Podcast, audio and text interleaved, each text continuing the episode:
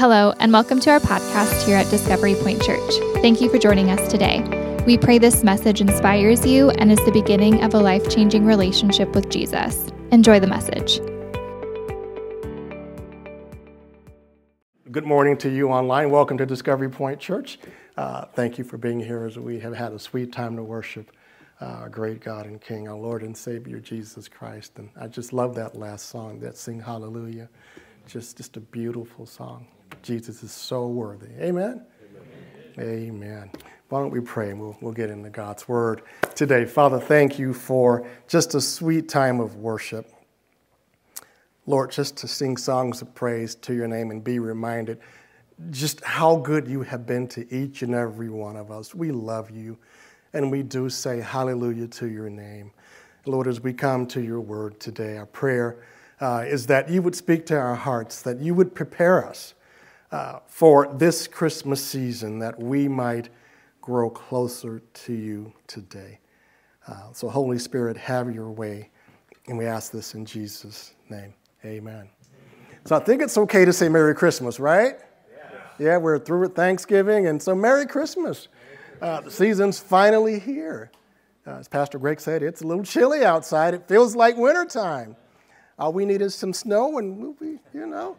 Uh, that, that air of excitement is in the air. The, the radio stations are playing Christmas music 24 hours a day, and the world is just at peace, right? It's just a great time. To, it's a great time to be alive.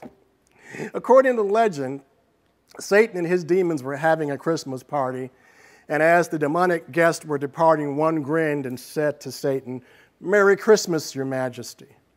At that, Satan replied with a growl, Yes, keep it merry. If they ever get serious about it, we'll all be in trouble. And the writer of this little parable goes on to say, Well, get serious about it. It is the birth of the baby, it is the coming of God, it is the intervention of God's presence among men. You know, uh, last week, matter of fact, this week, uh, my son came to me and said, Dad, do you think that Christmas is a pagan holiday? And I thought, that's a great question. And I thought for a minute, and I said, well, Christmas is really what you make of it. I mean, it can, you can make it a pagan holiday. You can focus on the gifts and, and the stores and the buying and the parties. You can focus on all of that stuff, uh, like the culture does, and you can make it pagan. Or you can focus on the reason that we celebrate the birth of our Savior and what He came to do. I said the Bible doesn't tell us to celebrate Christmas. But it doesn't say don't celebrate Christmas. And this is the day that we choose to celebrate the birth of Jesus and what he came to do for us. So I think that gave him some things to think about as he's having conversations with, with other people. And so over the next few weeks, we're going to do just that. We're going to focus on, on our king, our coming king. Because we want DPC as a body to have a deeper experience with our King. We want His coming to be more important this year than it was last year in each and every one of our lives. You know, His coming was important to the first century, and it's equally important here in the 21st century. And so we're going to kick off our, our examination of, of the coming King today with why he came. And so I just want to invite you, if you've got a Bible, turn with me to Isaiah chapter 61. Isaiah chapter 61. Isaiah is in the Old Testament. If you find the Psalms in the middle, Psalms and Proverbs, turn to the right. But Isaiah chapter 61. And I want to kind of set the stage, if this is okay with you, I want to set the stage for why the king had to come. Is that okay? All right. So I want to go back to the beginning, and not the very beginning, but close to the very beginning. Uh, it was a time when there was turmoil in the world, where, where sin was rampant um, because of the heart of man. And God called a man named Abram out of the land of Ur, which is today it's in southern Iraq. And God called this man Abram, And he tells him this in Genesis chapter 12, verse 3. He tells him, um, I'm going to make you a great nation. I'm going to curse those who curse you. I'm going to bless those who bless you. And he says, And in you, all the families of the earth will be blessed. And at the time, Abram had no children. But as God would have it, as, as time passed, uh, Abram had Isaac, Isaac had, had, had Jacob and Esau, and it was through Jacob that God brought forth this nation of people called the nation of Israel. And God set these people apart, not because of who they were or what they had done, but for His own goodwill, He chose this people. And He gave this people His law, how He expected them to live, how He expected them to conduct themselves, so that they would be a light to all the other pagan nations so that they could teach the nations through their living about the goodness and the greatness and the holiness and the righteousness of their God. So that the world could see God through their living.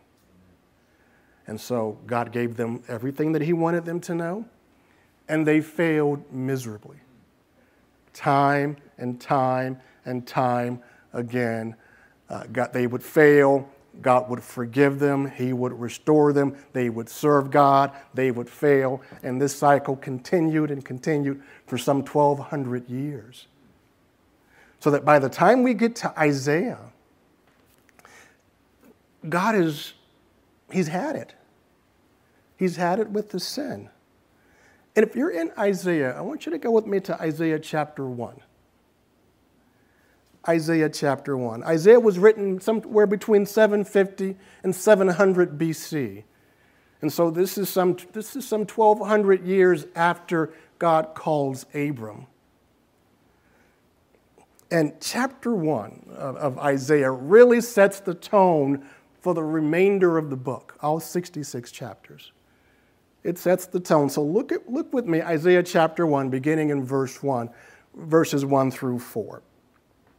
The vision of Isaiah, the son of Amoz, concerning Judah and Jerusalem, uh, which he saw during the reign of Uzziah, Jotham, Ahaz, and Hezekiah, kings of Judah. Verse 2 Listen, O heavens, and hear, O earth, for the Lord speaks.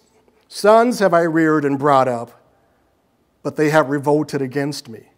An ox knows its owner, and a donkey its master's manger, but Israel does not know. My people do not understand. Alas, sinful nation, people weighed down with iniquity, offsprings of evildoers, sons who act corruptly. Not like today, by the way. Um, they have abandoned the Lord, they have despised the Holy One of Israel, they have turned away from him. And so, this is the state of the nation of Israel since their beginning. And God has gotten to the point where He is sick and tired of their sin. And so He starts to turn their face, His face away from them by pronouncing judgment. Look at verse 10 of Isaiah chapter 1, verses 10 through 15, where it says, Hear the word of the Lord, you rulers of Sodom. Give ear to the instruction of, God, of our God, you people of Gomorrah. Now, he's talking to Judah and he's talking to Jerusalem. But their sin is so great that he compares them to Sodom and Gomorrah. And he says, What are your multiplied sacrifices to me? says the Lord. I have had enough of burnt offerings of rams and the fat of fed cattle, and I take no pleasure in the blood of bulls, lambs, or goats. Verse 12. When you come to appear before me, who requires of you, of you this trampling of my courts? Bring your worthless offerings no longer. Incense is an abomination to me. New moon and Sabbaths, the calling of assemblies, I cannot endure iniquity and the solemn assembly. I hate your new moon festivals and your appointed feasts. They have become a burden to me. I am weary of bearing them. So when you spread out your hands in prayer, I will hide my eyes from you. Yes, even though you multiply prayers, I will not listen. your hands are covered with blood. You think God has had, a, had enough of Israel's sin? He's tired of it. They have wearied him. But he offers them grace in the midst of impending judgment. Uh, drop down to verse 16. God says, Wash yourselves, make yourselves clean, remove the evil of your deeds from my sight, cease to do evil, learn to do good, seek justice, reprove the ruthless, defend the orphan, plead for the widow. Come now and let us reason together, says the Lord. Though your sins are, are as scarlet, they will be as white as snow. Though they are like red, red like crimson, they will be like wool, which is white, by the way. If you consent and obey, you will eat the best of the land. But if you refuse and rebel, you will be devoured by the sword. Truly, the mouth of the Lord has spoken. And so, God gives Israel, He gives Judah this choice. You can choose to listen and obey, and good things will happen, or you can choose to disobey, and judgment will come. This is pretty clear, right? And so Israel chose to not listen to God. Israel chose to go their own way. Israel chose to rebel against God. So much so that by the time we get to Isaiah chapter 5, if you turn there, God says, I'm done. I tried, you wouldn't listen, I'm done. Go to Isaiah chapter 5, look at verse 1 with me, where Isaiah writes, Let me sing now for my well beloved, a song of my beloved concerning his vineyard. My well beloved had a vineyard on a fertile hill. He dug, he dug it all around removed its stones, and planted it with, with the choicest vines. And he built a tower in the middle of it, and he hewed out a wine vat in it. Then he expected it to produce good grapes, but it produced only worthless ones. And now, O inhabitants of Jerusalem and men of Judah, judge between me and my vineyard what more was there for me? What more was, was there to do for my vineyard that I have not done in it? Why, when I expected it to produce good grapes, did it produce worthless ones? Verse 5. So now let me tell, let me tell you what I'm going to do with my vineyard. I will remove its hedge, and it will be consumed. I will, I will break down its walls and it will become trampled ground. I will lay it waste. This is God talking. This is what He's going to do to it. It will not be pruned or hoed, but briars and thorns will come up. I will also charge the clouds to rain no rain on it. For the vineyard of the Lord of hosts is the house of Israel, and the men of Judah his delightful plant. Thus he looked for justice, but behold bloodshed, for righteousness, but behold a cry of distress. And so God pronounces judgment on the nation of Judah and the men of Jerusalem.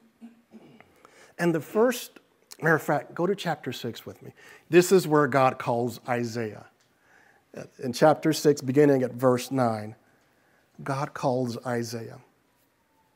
In verse 9, he says, he's, and he said, Go, talking to Isaiah, this is God talking, and tell this people, keep on listening but do not perceive. Keep on looking, but do not understand. Render the hearts of this people insensitive, not sensitive, but insensitive. Their ears dull and their eyes dim. Otherwise, they might see with their eyes, hear with their ears, understand with their hearts, and return and be healed. Then I, said the Lord, How long? And he answered, Until cities are devastated and without inhabitant. Houses are without people, and the land is utterly desolate. And the first 39 chapters of Isaiah, there is doom and there is gloom and there is judgment that God has promised because of Jerusalem's sin, because of Judah's sin.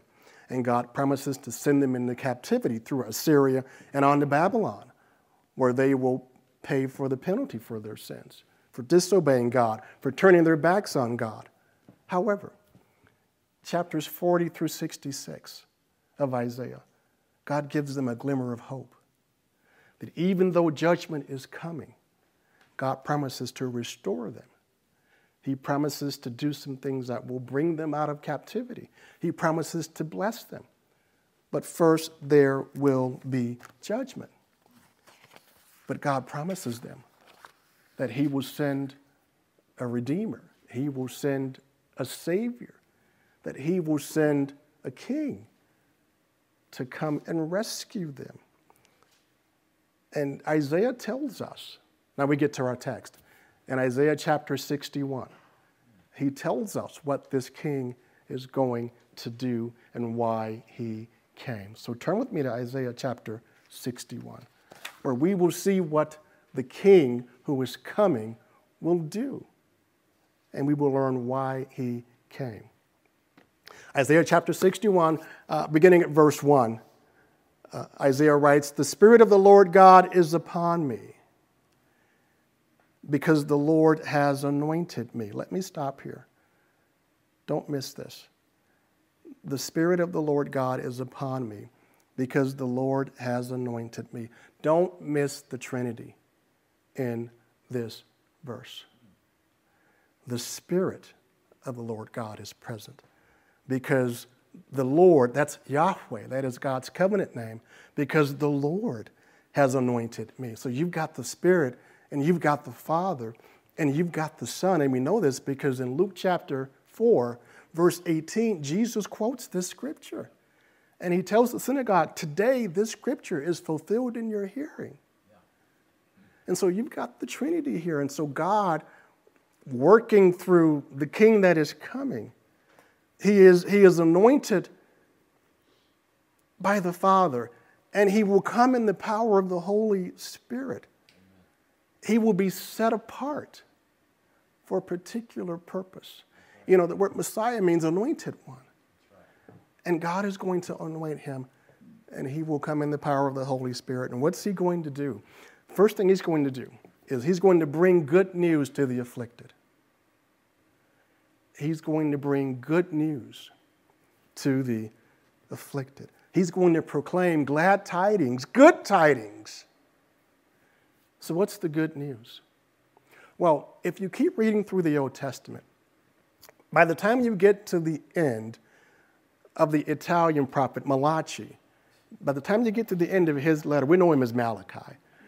By the time you get to the end of his, his, his little letter, God doesn't speak for some 400 years. And God is silent.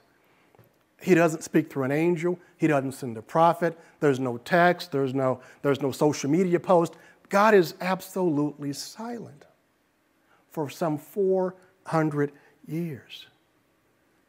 But when the king comes, he will bring good news to the afflicted that God has heard your prayers, that God is no longer silent, that God will be with his people. Pastor Grant read that earlier today that they will call his name Emmanuel, which means God with us. God will be with his people in a more permanent way. That God himself will make a way for peace between his people and God the Father. That he will restore their relationship. They would no longer have to keep the law which they could not keep and that they, won't, they will no longer have to sacrifice the blood of bulls and goats to cover their sins. That God was sending someone, He was sending His own sacrifice who would die once for all. Amen. And that death would take away sin, right.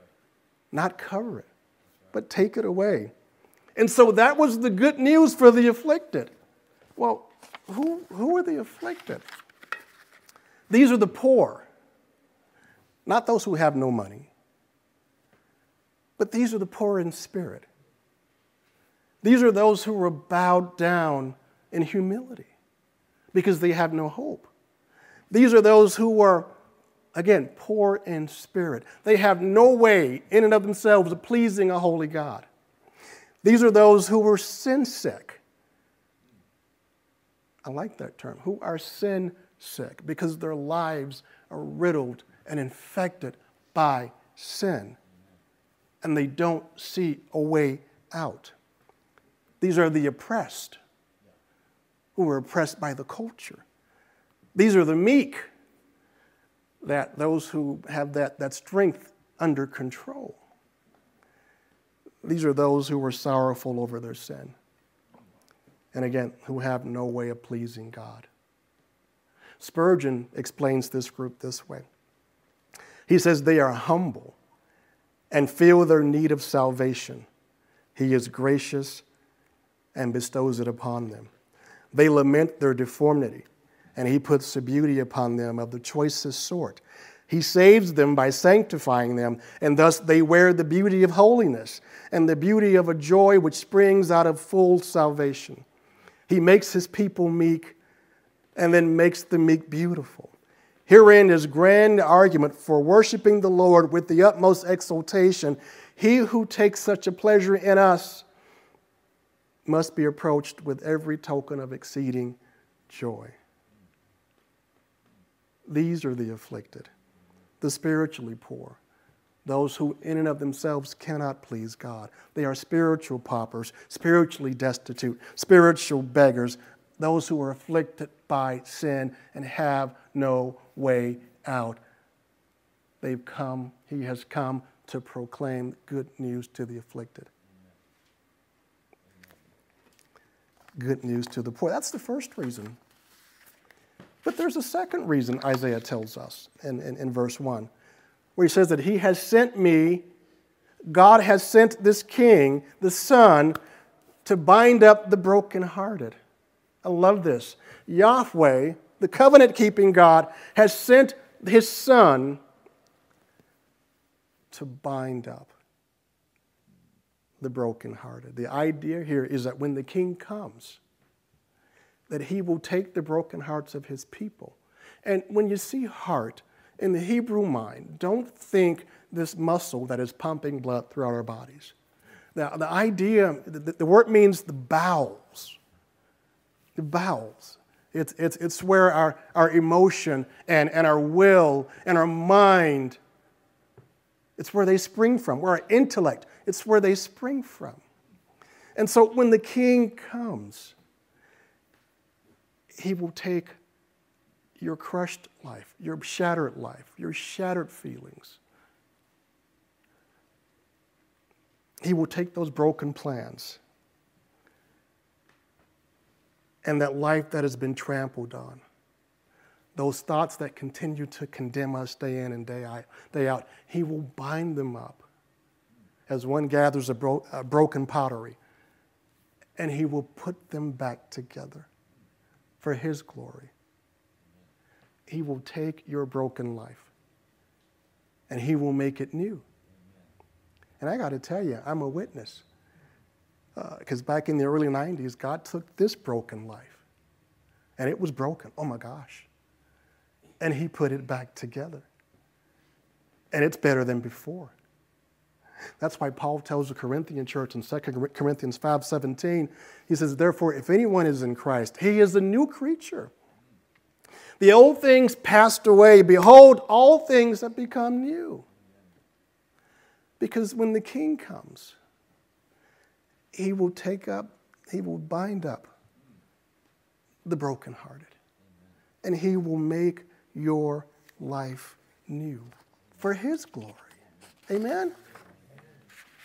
The third thing that He will do when the King comes is that He will proclaim liberty to the captives and freedom to the prisoners.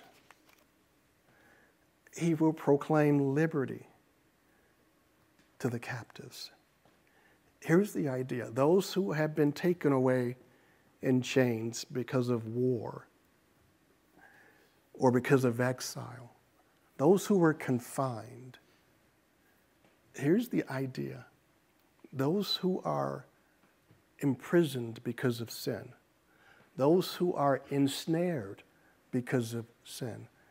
The king, when he comes, he is going to proclaim liberty the idea is he's going to proclaim you can be redeemed from your sin. There is redemption in the King when he comes. And that redemption will be through his blood when one day he will die on a cross for the world. And he will shed his blood and give his life for his people. Matthew tells us that he will save his people from their sins. And so he's going to liberate us from the penalty of sin, which is separation from God. And he will give us eternal life with God.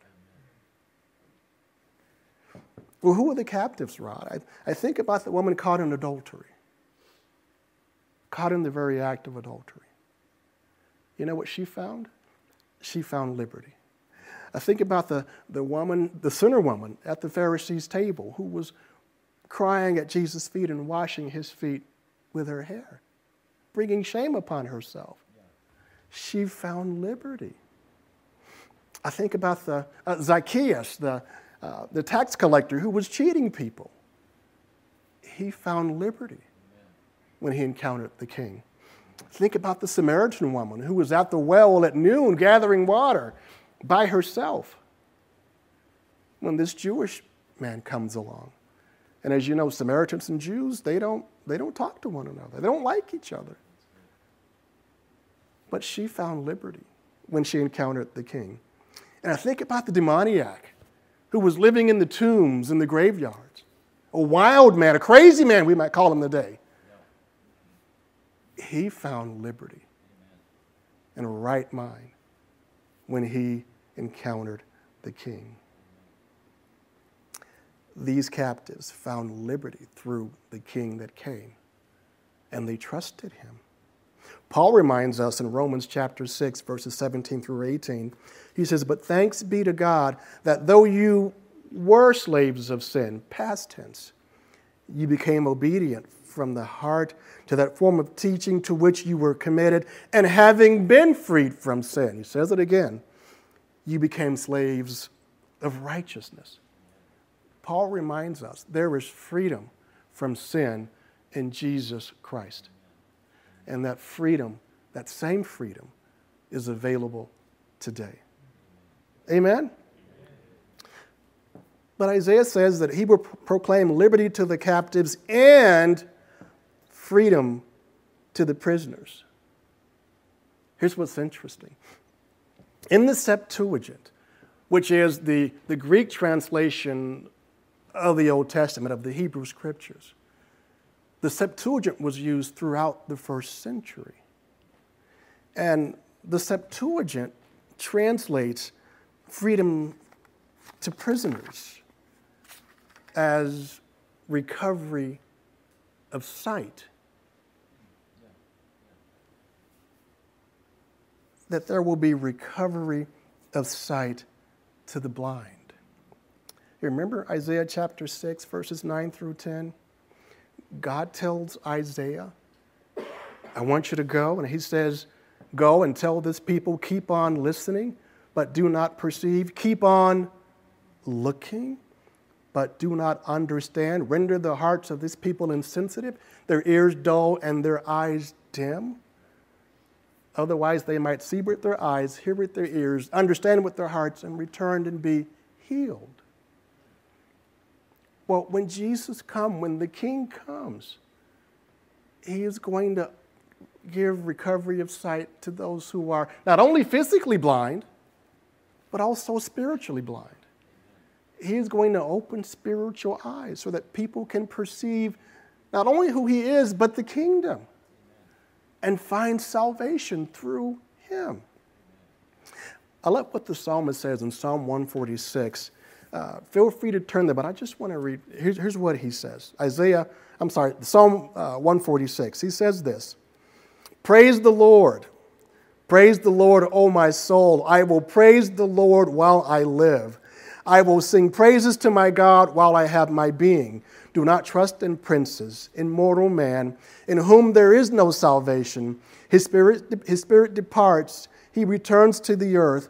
In that very day, his thoughts perish.